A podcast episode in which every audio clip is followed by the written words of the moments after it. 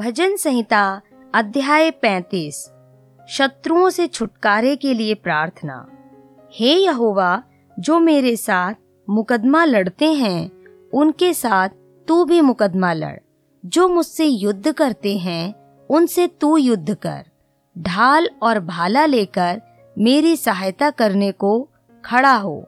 बर्छी को खींच और मेरा पीछा करने वालों के सामने आकर उनको रोक। और मुझसे कह कि मैं तेरा उद्धार हूँ। जो मेरे प्राण के ग्राहक हैं, वे लज्जित और निरादर हों। जो मेरी हानि की कल्पना करते हैं, वे पीछे हटाए जाएँ और उनका मुँह काला हो। वे वायु से उड़ जाने वाली भूसी के समान हो और यहोवा का दूध उन्हें हाँकता जाए। उनका मार्ग अंधियारा और फिसलन भरा हो।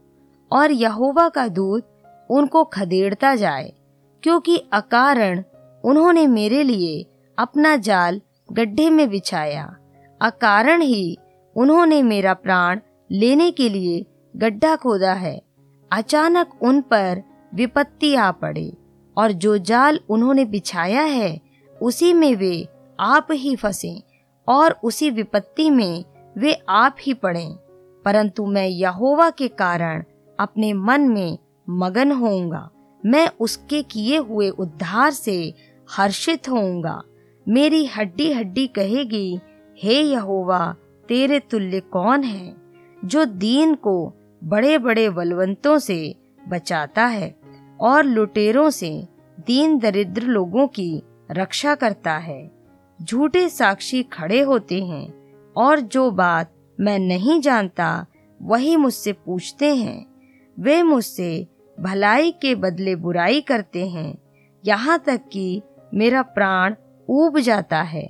जब वे रोगी थे, तब तो मैं टाट पहने रहा और उपवास करके दुख उठाता रहा और मेरी प्रार्थना का फल मेरी गोद में लौट आया।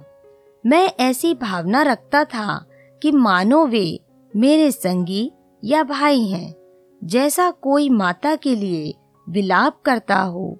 वैसा ही मैंने शोक का पहरावा पहने हुए सिर झुकाकर शोक किया। परंतु जब मैं लंगड़ाने लगा, तब वे लोग आनंदित होकर इकट्ठे हुए। नीच लोग और जिन्हें मैं जानता भी ना था, वे मेरे विरुद्ध इकट्ठे हुए। वे मुझे लगातार फाड़ते रहे। उन पाखंडी भाणों के समान जो पेट के लिए उपहास करते हैं वे भी मुझ पर दांत पीसते हैं। हे प्रभु, तू कब तक देखता रहेगा? इस विपत्ति से जिसमें उन्होंने मुझे डाला है, मुझको छोड़ा।